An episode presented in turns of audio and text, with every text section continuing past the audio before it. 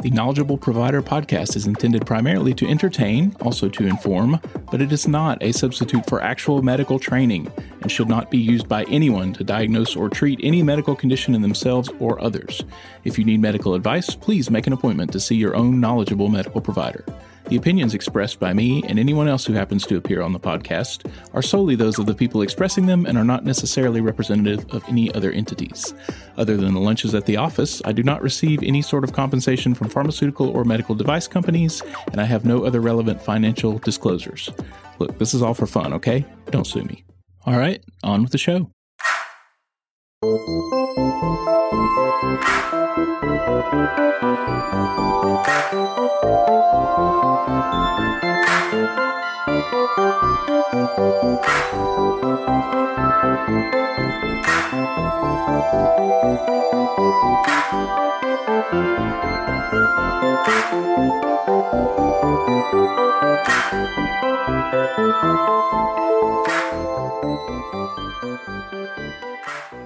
There's this adage in journalism called Betteridge's Law of Headlines. It's been referred to as other things over the years, but that seems like the current terminology. And Betteridge's Law says that any headline that ends in a question mark can be answered by the word no. The thought being that if whoever wrote the article was confident that the answer was yes, then they would have presented it as an assertion rather than a question. The Wikipedia article on this goes on to say that the adage does not apply to questions that are more open ended than just strict yes no questions. So, can this question, are stimulant laxatives safe to use for long term treatment of constipation? Be answered with a simple no? I guess this is one of those more open ended situations. Because as far as I can tell, like so many other things in medicine, the answer to this question is really not that clear at all. What started me thinking about this is a note that I got from one of our local gastroenterologists recently. I was reading through his regular office note on a patient. And with the GI notes in general from most of the gastroenterologists, we tend to get these long, multi page documents that have all this boilerplate template stuff in it that you sort of have to wade through to get to the bottom line of what you need to know, which is what did you find in the colonoscopy or the EGD and when do they need to have another one? That's really all I need to know. Or maybe what medicines have you started the patient on? In fact, it seems like in our area, they all actually use the same software. So most of these GI notes look exactly the same, but not this particular gastroenterologist his notes are usually incredibly brief to the point, sometimes comically so, like colonoscopy equals good, repeat in 10 years. And I'm exaggerating there, but not by much. But in this one patient's note I was reading, there was a longer sentence that caught my eye, and I'm paraphrasing a little bit, but essentially what it said was that this patient should be using stimulant laxatives all the time because that has not been shown to be problematic. And obviously that caught my attention because I've always learned that if you use stimulant laxatives all the time, they will affect the nerves that innervate the colon and cause a situation where the colon won't act on its own anymore, where peristalsis is impaired, and put you in a situation where you have to take a stimulant laxative to have a bowel movement forever and ever. Amen. As soon as I read the note, I asked the other nurse practitioner that I work with about it. She had the same thought that I did. So I thought, okay, there must be some new study that came out that's looking at this, because this is obviously new information that I did not know.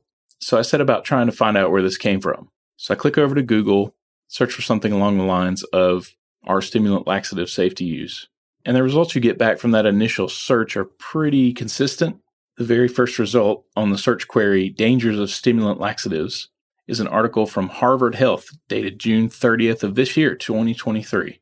Quote, if you take stimulant laxatives too often, you could become dependent on them to have a bowel movement at all possibly because the bowel has stopped functioning normally, unquote. Okay, scrolling down, Cornell Health has an article that says the same thing.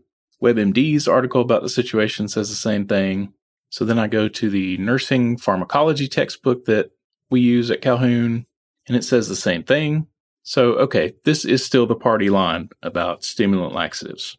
Not for long term use, they cause harm to the colon. Seems pretty straightforward. But that still leaves me wondering where did this come from and why did this gastroenterologist take the time to write this out in his note? So then I go to up to date, look up the article on management of chronic constipation, and lo and behold, at the end of the paragraph on stimulant laxatives, I find this jewel. Quote, there is no convincing evidence that chronic use of stimulant laxatives causes structural or functional impairment of the colon, nor does it increase the risk for colorectal cancer or other tumors, unquote. So now I'm intrigued.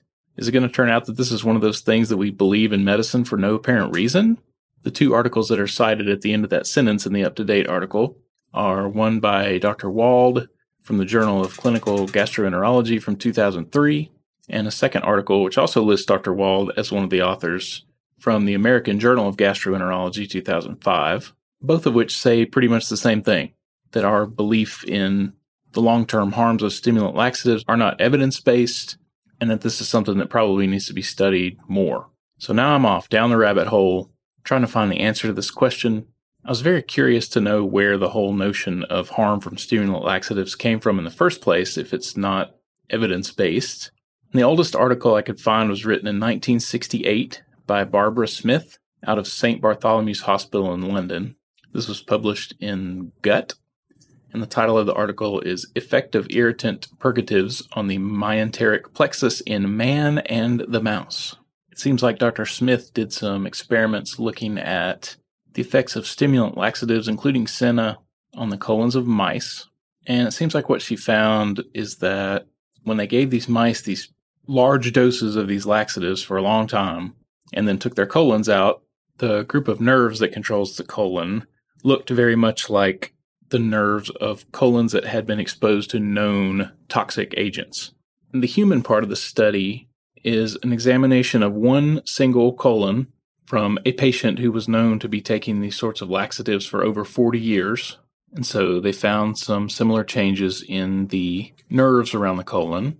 There's some different descriptions about the texture of the colon itself, what the inside of it looked like, the article's really well summarized just in a couple of sentences here. Quote, myenteric plexus damage is described in a patient with the cathartic syndrome. Damage to the myenteric plexus was produced in mice by the administration of syrup of senna. It is suggested that senna acts pharmacologically by its effect on myenteric neurons, and if taken long enough, may damage them. Unquote. So really, it seems like what they found here was a possible correlation between long-term laxative use and damage to the nerves controlling the colon in some mice and one single human patient. There's another article by Dr. Smith that shows up in the Proceedings of the Royal Society of Medicine in March of 1972 called Pathology of Cathartic Colon.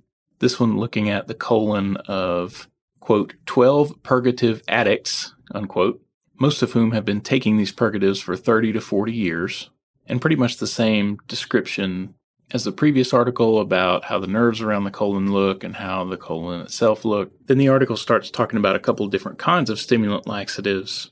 It says, quote, It is apparent that the vegetable products of cascara and senna, which have been in use for centuries, are quite safe. People dying from purgative addiction die from the metabolic side effects, not anthraquinone poisoning, unquote. Uh, anthraquinone refers to the chemical structure of senna as well as a bunch of other medications and industrial chemicals and pesticides, et cetera, et cetera, et cetera. So that's where that word comes from. The article concludes by saying, quote, the vegetable laxatives of known safety are considered by the pharmaceutical industry to be too cheap and simple, unquote. Aha, it's big pharma. Should have known. Quote, the anthraquinone derivatives are now being marketed as pure substances, often together with other drugs given to enhance their absorption. As expected, since they are cell poisons, this makes them much more toxic. Unquote. It says for a couple of the products that are on the market, the the lethal dose, which was extrapolated from animal experiments, is only eight times the recommended dose. So the conclusion is that if you take a lot more than you're supposed to, it could hurt you. So fast forward now to the early 2000s, 2010s. Seems like this group of studies popped up where people started questioning this. The authors that show up most frequently when you start looking for these articles are Dr. Wald and then a Dr. Mueller Lissner, Mueller or Muller hyphen Lissner. And these are the studies that start to go, hey, wait a minute.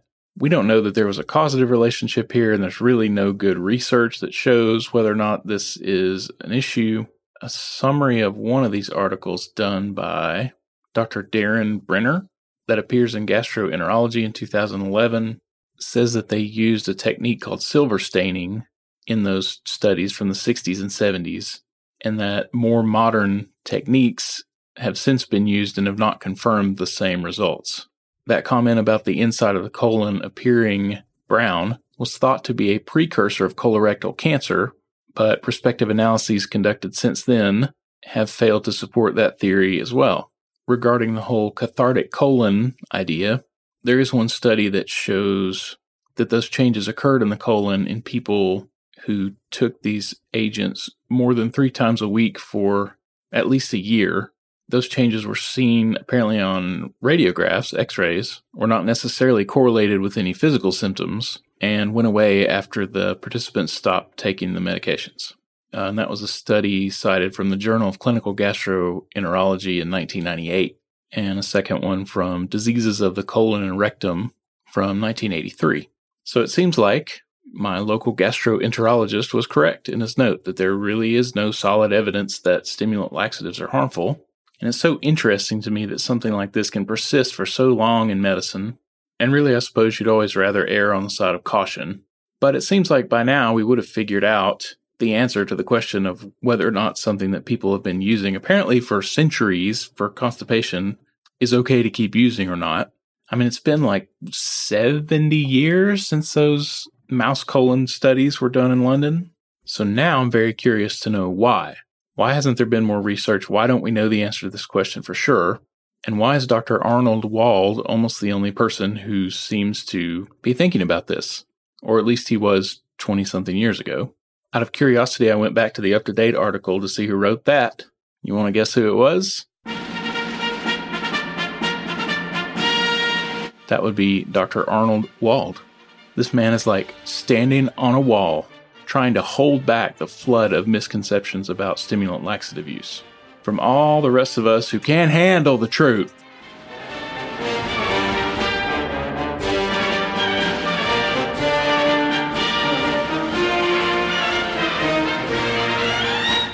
Seems like Dr. Wald's still around. He's listed as a faculty member in the Division of Gastroenterology and Hepatology in the Department of Medicine at the University of Wisconsin. So I thought I'd just reach out to Dr. Wald and see what he has to say about this whole situation. I emailed Dr. Wald and got a response back pretty quickly within 24 hours. Here's what the man himself has to say. Quote, Dear Jody, I remain puzzled as to why the issue of safety and effectiveness of long-term stimulant laxatives is still being questioned. Their safety and efficacy for short-term use appears to be unquestioned. Certainly they can be abused, but this is a behavioral issue. Chocolate can be abused, but eaten in normal amounts, there's no problem. This remains a holdover of the misconceptions of certain laxatives promulgated 50 to 60 years ago and never substantiated. My advice to patients with constipation used properly, they are effective, inexpensive, and safe.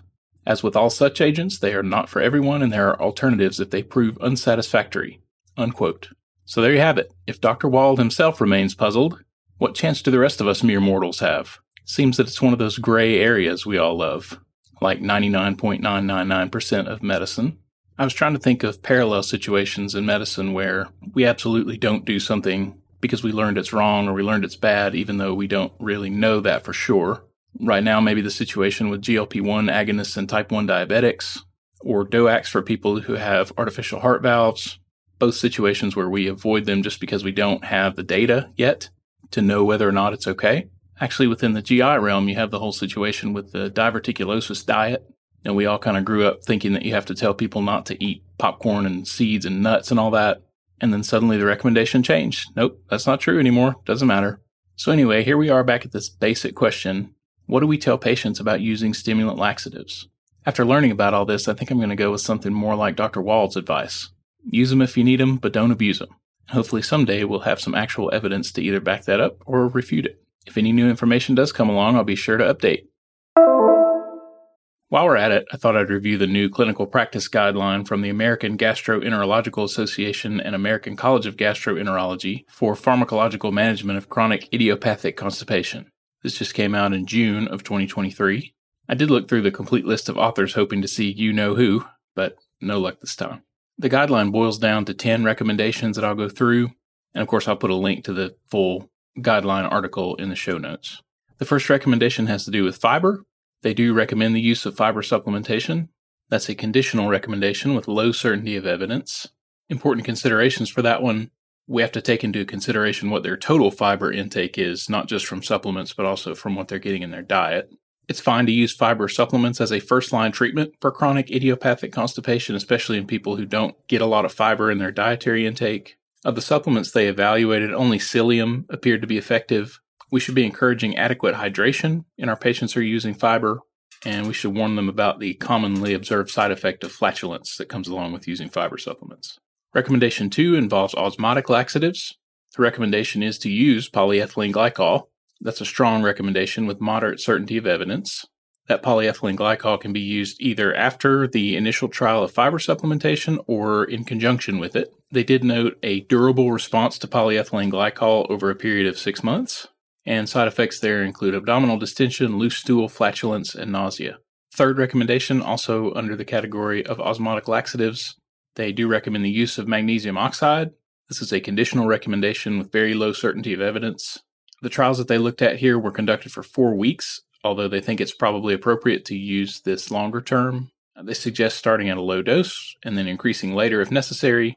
And magnesium oxide should be avoided in patients with renal insufficiency because there is a higher risk of hypermagnesemia. Fourth recommendation in adults with chronic idiopathic constipation who fail or are intolerant to over the counter therapies, they suggest using lactulose. Conditional recommendation with very low certainty of evidence. And we have to remember to warn people that bloating and flatulence are dose dependent and common side effects. The next two recommendations involve the stimulant laxatives. They recommend the use of bisacodyl or sodium picosulfate as short term or rescue therapy. Here's the key statement about what we've been talking about. Short term use is defined as daily use for four weeks or less. While long term use is probably appropriate, data are needed to better understand tolerance and side effects. Most common side effects with these are abdominal pain, cramping, and diarrhea, and they suggest starting these at a lower dose and increasing as tolerated. This is actually a strong recommendation with moderate certainty of evidence. Recommendation 6 they suggest the use of Senna, with the same caveat here that the trials were conducted for four weeks and that longer term use is probably appropriate. They noted that in the trials they looked at, the dose that was evaluated was actually higher than the commonly used dose in clinical practice. So, of course, they suggest starting at a lower dose and increasing it if needed.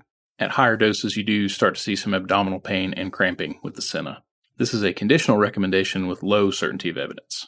So, as per current guidelines, if you're going to recommend a stimulant laxative, you'd want to start with bisacodyl or sodium picosulfate, and as a secondary option, you could consider Senna. The next three recommendations involve secretagogues. For adults with chronic idiopathic constipation who do not respond to over the counter agents, they suggest the use of lubiprostone. This is a conditional recommendation with low certainty of evidence. The lubiprostone can be used as a replacement or as an adjunct to the over the counter agents. Again, the trials they looked at, the treatment duration was four weeks, but there's not a known limit to its use. Uh, these may cause some nausea. However, it seems like the risk of nausea is dose dependent, and if the medication is taken with food and water, it seems to lower that risk. Recommendation 8 is for linaclotide also can be used as a replacement or an adjunct to the over the counter medications. Here, the duration of treatment in the trials they looked at was 12 weeks, but again, there's no known limit to its use. And diarrhea was the big side effect that actually led people to stop the treatment. That's a strong recommendation with moderate certainty of evidence.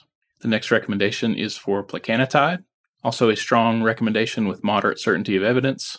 Can also be used as a replacement or an adjunct for over the counter stuff, the same caveats and considerations that applied to the linaclotide also apply to the plecanatide. The final recommendation is for the 5-HT4 agonist, that's a serotonin receptor agonist, prucalopride. Strong recommendation with moderate certainty of evidence. In the trials they looked at, the duration of treatment was between 4 and 24 weeks, but again, there's no known limit to its length of use. Can also be used as a replacement or adjunct to over the counter agents, Side effects here include headache, abdominal pain, nausea, and diarrhea. Of course, the full guideline goes into a lot more detail about their methods and the studies they looked at, etc. So if you're interested in that, there's a link in the show notes. Check it out. They also have a nice flowchart that's a clinical decision support tool, starting at the top with chronic idiopathic constipation. First, we want to know if they have any alarm features like GI bleeding, anemia, or weight loss. If so, then we need to send them for diagnostic testing if they don't have any of those alarm features, we need to try increasing their fiber intake. If that doesn't work, we add or switch to osmotic laxatives. That would be polyethylene glycol, magnesium oxide, and or lactulose. If we don't get a good response there, then we add the stimulant laxatives. Of course, ideally just as short-term or rescue therapy, but perhaps they could be used for longer if needed. And again, those options are the bisacodyl, sodium picosulfate, and Senna, Another option at this point is to consider sending them for evaluation for pelvic floor dysfunction. Those tests include anal rectal manometry, balloon expulsion testing, or defecography. If results of those tests are abnormal, then the patient goes for pelvic floor physical therapy or anorectal biofeedback. Back on the medication side, if we need more medication options, whether or not we've tried the stimulant laxatives, then we move to our secretagogues. Those would be the lubiprostone, linaclotide, plecanatide, and that prokinetic serotonin receptor agonist, the prucalopride. Those two classes can be used either by themselves or in combination with each other. That's actually a nice simple flowchart if you need a quick reference for what the next step would be in managing a patient with chronic idiopathic constipation. This guideline seems like it's really only intended for adult patients with chronic idiopathic constipation. It doesn't seem like they have a similar guideline specifically for pediatric patients. I was looking around for a similar guideline for children, and the most useful thing I came across was an article in American Family Physician from July of 2014 that has some pretty clear recommendations and some similar clinical decision making tools. So I'll add the link to that in the show notes as well. It looks like there's really not much difference as far as medications that would be used and the order you would use them in. Polyethylene glycol seems like it's really preferred over everything else, but you still have the same options. Of course, they put a lot of emphasis on dietary modification, and there's a whole separate section on disimpaction for children. So if you're working with kids in this situation, this may be a better resource for you to look over.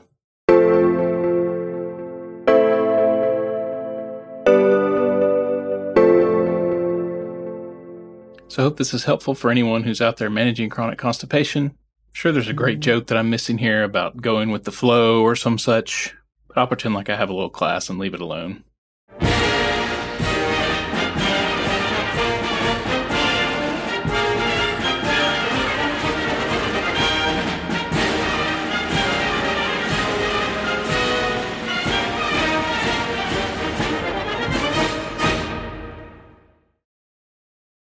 Right, that does it for this episode of Knowledgeable Provider.